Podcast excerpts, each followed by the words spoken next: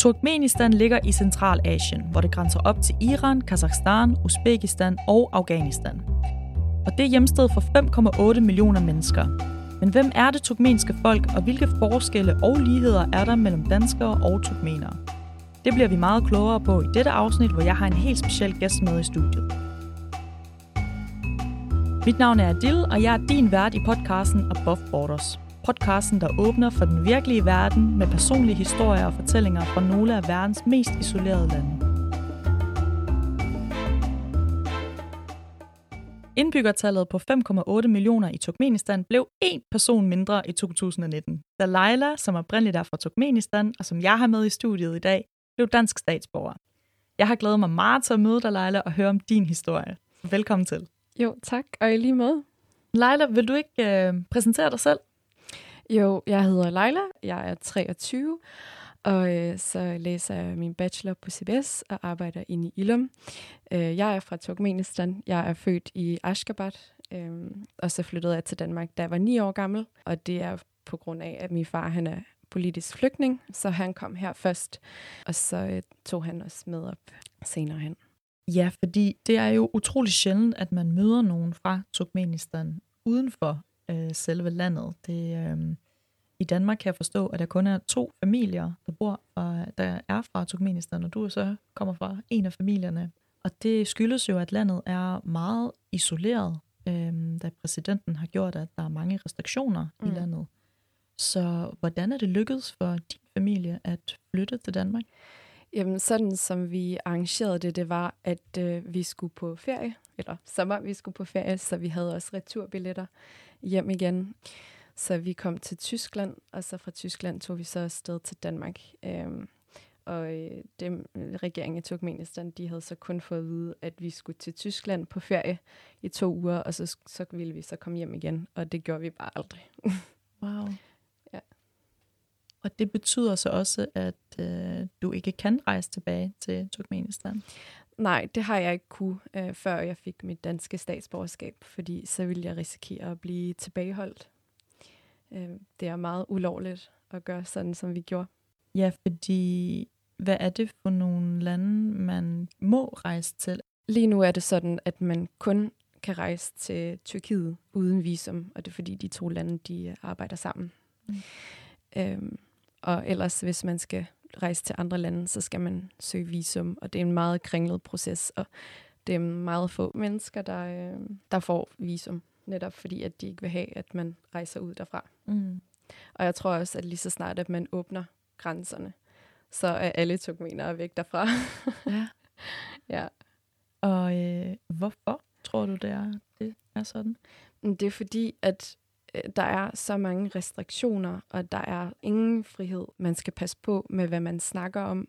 Man må for eksempel aldrig nogensinde snakke negativt om præsidenten, eller styret, eller systemet, fordi så kan man risikere at ja, blive bortført, eller myrdet, eller, mm. eller noget helt tredje, øh, hvis der er nogen, der slader. Så man, man prøver så vidt som muligt at undgå at snakke om, om de politiske ting. Ja, og det var så en af grundene til, at dine forældre gerne vil væk fra landet. Ja, og også det der med, at der er så meget korruption, og det er så umuligt at få bygget et mere eller mindre normalt liv op dernede. Så mine forældre, de har bare besluttet sig for, at de skulle bare væk derfra. Men lad os prøve at snakke om specifikt uh, dig og din historie, da du var ni år, og du kom til Danmark. Hvad er nogle af de første ting, du husker fra den tid? Jeg kan faktisk huske den allerførste morgen, da jeg vågnede op i Danmark, øh, og jeg kiggede ud af vinduet, og så der var der bare så sindssygt meget græs. øh, og det var jeg bare overhovedet ikke vant til, at der var så grønt. Så ja, jeg, det var meget tørt og varmt ja. i Turkmenistan. Præcis. Så jeg vækkede min lillebror, og så skulle vi bare ud og lege græsset. Øh, det var en sjælden ting for os, det der med det grønne og natur generelt. Også første gang, at jeg var ude i en dansk skov, det var også en helt vild oplevelse, fordi vi kom hertil i november måned, så der var stadig en masse blade på jorden i skoven, og så skulle jeg bare ned i dem og kaste rundt med dem. Jeg synes simpelthen, det var så vildt. Ja. ja, og også bare, at, at luften er så frisk og lidt kølig, og det var rigtig dejligt. Ja. ja. det er jo sjovt at høre, fordi det er jo noget, man ikke, altså det er ikke noget, man selv lægger mærke til mm. som sådan, når man øh, er opvokset her. Ja. ja. det må være en stor kontrast. Mm. Var der andre ting, der gjorde indtryk på dig, fordi at de var så forskellige eller anderledes fra øh, Turkmenistan? Ja, jeg synes, det var ret vildt at gå i supermarkedet, for eksempel. Ja. Øhm, fordi dengang jeg boede i Turkmenistan, øh, der købte man jo kun varer på bazaren eller i kiosker, hvor man altid lige betalte med nogle kontanter. Det var kun det, øh, man havde. Så jeg har altid undret mig over, hvad den der stregkode var. Fordi den var der jo stadig, selvom man købte ting på bazaren. Nå, stregkoden øh, på ja, varerne. stregkoden, ja. øhm, og så, så da jeg så kom her til Danmark, så fandt jeg så ud af, at det er sådan en, der bliver bippet, og så kan man så få lov at betale. Og det synes jeg bare var helt vildt uh, sci-fi-agtigt, at man kunne gå i supermarkedet og så tage en hel masse ting, og så bliver de bare bippet ind. Det var sådan, det var noget, jeg havde mega optur over. mm. Og du nåede jo også at øh, gå i skole i Turkmenistan. Så hvad var der for nogle forskelle, som du kunne se fra at gå på en turkmensk skole og det at gå på en dansk skole lige pludselig? Ja, jeg nåede lige at få to klasser med på sådan en gammel sovjetisk skole. Øh, så jeg gik i klasse med de fleste øh, af mine klassekammerater, de var russere, som jeg selv halv er. Men det, jeg kan huske, det er helt sikkert, hvor meget mere disciplin der var i skolen. Vi havde alle sammen øh, samme uniform på, og vi skulle alle sammen sidde helt stille med, med armene over hinanden i under timen. Og så skulle vi synge nationalsang hver morgen med hånden på hjertet. Så fandt jeg senere hen ud af, at nationalsangen handler om blandt andet, at man ville dø for præsidenten og sådan nogle absurde ting. Men jeg kunne den jo bare udenad på turkmensk. Jeg vidste ikke rigtigt, hvad den handlede om rigtigt. Vi havde også en opslagstavle ved indgangen med øh, billeder af de bedste elever på skolen. Så hver klasse, i hver klasse blev der udvalgt en elev, som, som var den bedste elev, som fik topkarakter, som altid lavede sine lektier og var altid stille i timerne og aldrig gjorde noget forkert. Og de elever kunne man så se op til. Og du har været på den tavle, kan jeg forstå? Ja, det var jeg engang. Alright. Og hvad, øhm, hvad var det for nogle ting, der overraskede dig ved at komme i en dansk skole? Jamen for eksempel det der med, at der er så meget mere frit. Børnene er meget mere frie til at gøre, hvad de vil. For eksempel er der ikke nogen regler om, hvordan man skal sidde, og man kalder sin klasselærer ved deres fornavn. Og så synes jeg, at, at det var helt absurd at høre øh, nogle grimme, eller høre nogle elever kalde en, en lærer for noget grimt. Mm. Øh, der kan jeg huske, der sad jeg og tænkte, om, om, det, var, om det var okay. Øh, men der var ikke nogen konsekvenser for dem, så... Ja, fordi det ville have været helt uhørt, ja. hvis det skete i Turkmenistan. Ja, man havde i hvert fald lige fået et slag med pegepinden. Mm. Øh, ja, det havde man. B- børn blev slået i, i skolen. Mm. Podcasten Above Borders. Podcasten, der åbner for den virkelige verden med personlige historier og fortællinger fra nogle af verdens mest isolerede lande. Er der stor forskel på det turkmenske folk og det russiske folk? Altså, de fleste turkmener, de, øh, der bor i Ashgabat, mm-hmm. de kan jo godt tale russisk. Øh, det er jo på grund af, at, at landet har været en del af Sovjetunionen, og det er også derfor, min mors familie endte dernede. Min mors familie blev udstationeret under 2. verdenskrig ned til Turkmenistan, til et område, der dengang hed Kushka, som var strategisk vigtigt øh, i krigen, fordi at øh, landet har de her flotte heste, Ahaltike, som man også brugte øh, i krigen. Og dem var min oldefar. Han var en dyrlæge, og så var han god til det med heste især. Så de blev udstationeret dertil. Og så blev min familie bare boende der. Så, så alle, alle russere, der nu øh, var i Turkmenistan dengang, det var nogen, der flyttede dertil under Sovjetunionen, fordi det dengang ligesom var et land. Men der er jo alligevel en forskel på russere og turkmenere, fordi for det første er russere kristne, mm-hmm. og, og turkmenere er muslimer. Så ja, der er jo kulturmæssige forskelle. Til gengæld øh, er der også mange ligheder mellem turkmenere og russere i Turkmenistan, og det er det der med, at for eksempel det religiøse. Øh, turkmenere Øh, de kan godt finde på at drikke et glas vodka, og de kan også godt finde på at få, øh, få noget spejepølse eller sådan. Det kunne man sagtens købe på bazaren. Øh, så på den måde er de ikke lige så religiøse, fordi de er blevet påvirket af det der med Sovjetunionen og være lidt mere fri i forhold til de muslimske normer normalt. Og derudover så er man også fælles om at håndtere de forskellige politiske ting, og man, man er ret meget sammen, og man støtter hinanden som, så meget, som man kan. Man bor jo også sammen. Vi havde jo både russere som naboer og turkmenere som naboer, og det var lidt ligegyldigt i virkeligheden, hvad man var. Man var ret samlet. Mm. Og det er også en af de kulturelle ting, jeg lagde mærke til, da jeg kom til Danmark, at man er ikke lige så samlet her. Det er som om, at der er en, en eller anden, man har en eller anden varme over for hinanden. Man er meget mere omsorgsfuld til sine naboer, bekendte og venner. Og, og man deler også meget med hinanden. Både nogle personlige ting og ens problemer, og deler også mad og tøj og hvad man nu øh, mm. kan med hinanden. Så er der et helt andet sådan fællesskab over det dernede, ja. fordi man prøver på at hjælpe hinanden så godt, som man nu kan. Mm. Mm. Men du, har du stadig familie i Turkmenistan? Ja, det har jeg. Øh, min mormor og min moster bor der, og så har jeg også noget mere fra min mors side af. Min fars familie, de er alle sammen flyttet ud derfra. Okay. Er du i kontakt med dem i dag? Ja, jeg snakker øh, ofte med min mormor, og det foregår kun gennem en app, der hedder IMO. IMO. Øhm, fordi det er simpelthen den eneste, der kan, øh, eller det er den eneste, der fungerer. Øhm, alt andet end lukket ned. De har ikke Facebook, de har ikke YouTube, de har ikke, øh, de har ikke nogen af de her sociale medier, som vi har heroppe.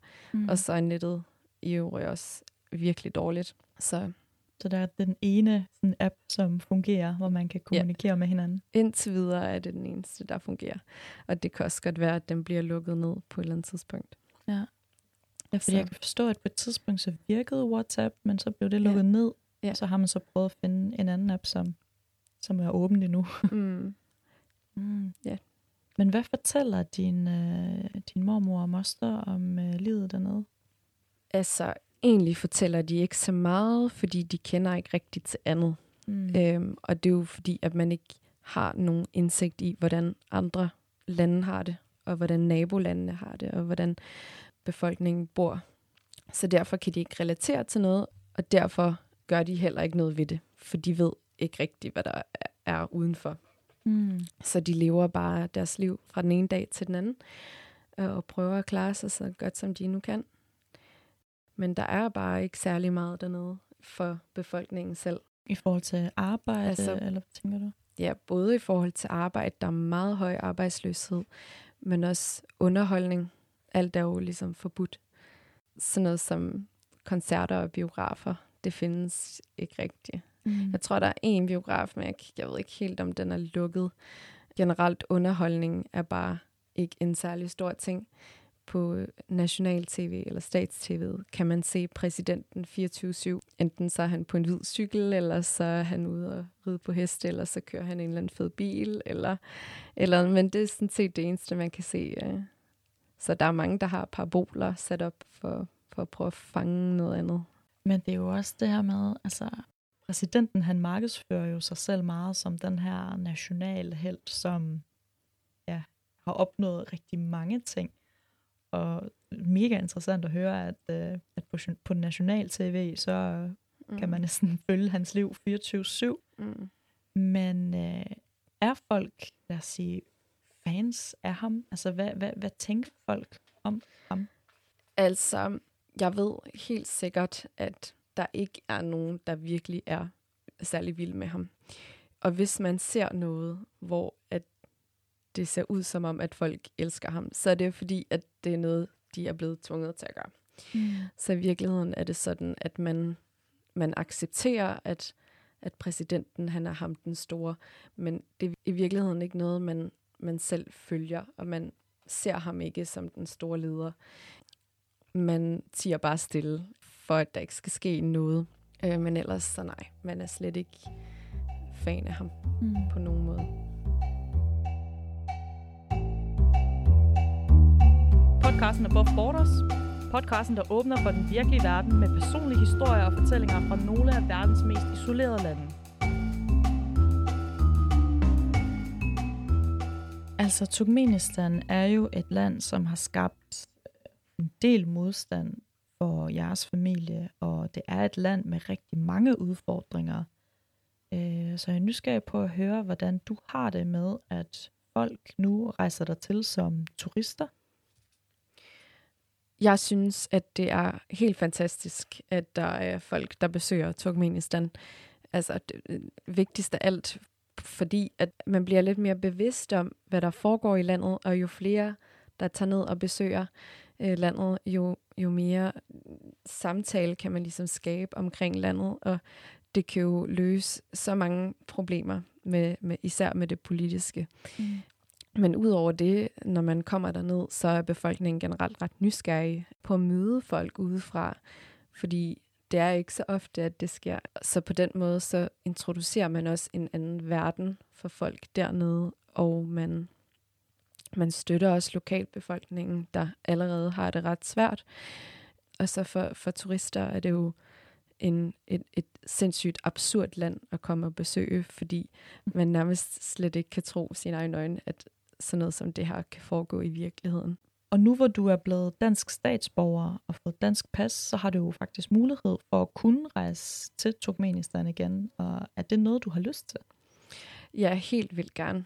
Øhm, jeg tænkte faktisk, tænkte faktisk på det her forleden dag, øhm, hvordan det ville være at komme, komme derned igen. Og jeg tror, det bliver en meget følelsesladet øh, tur.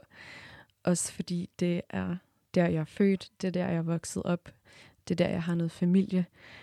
Men jeg har aldrig været dernede siden, fordi at jeg bare ikke kunne.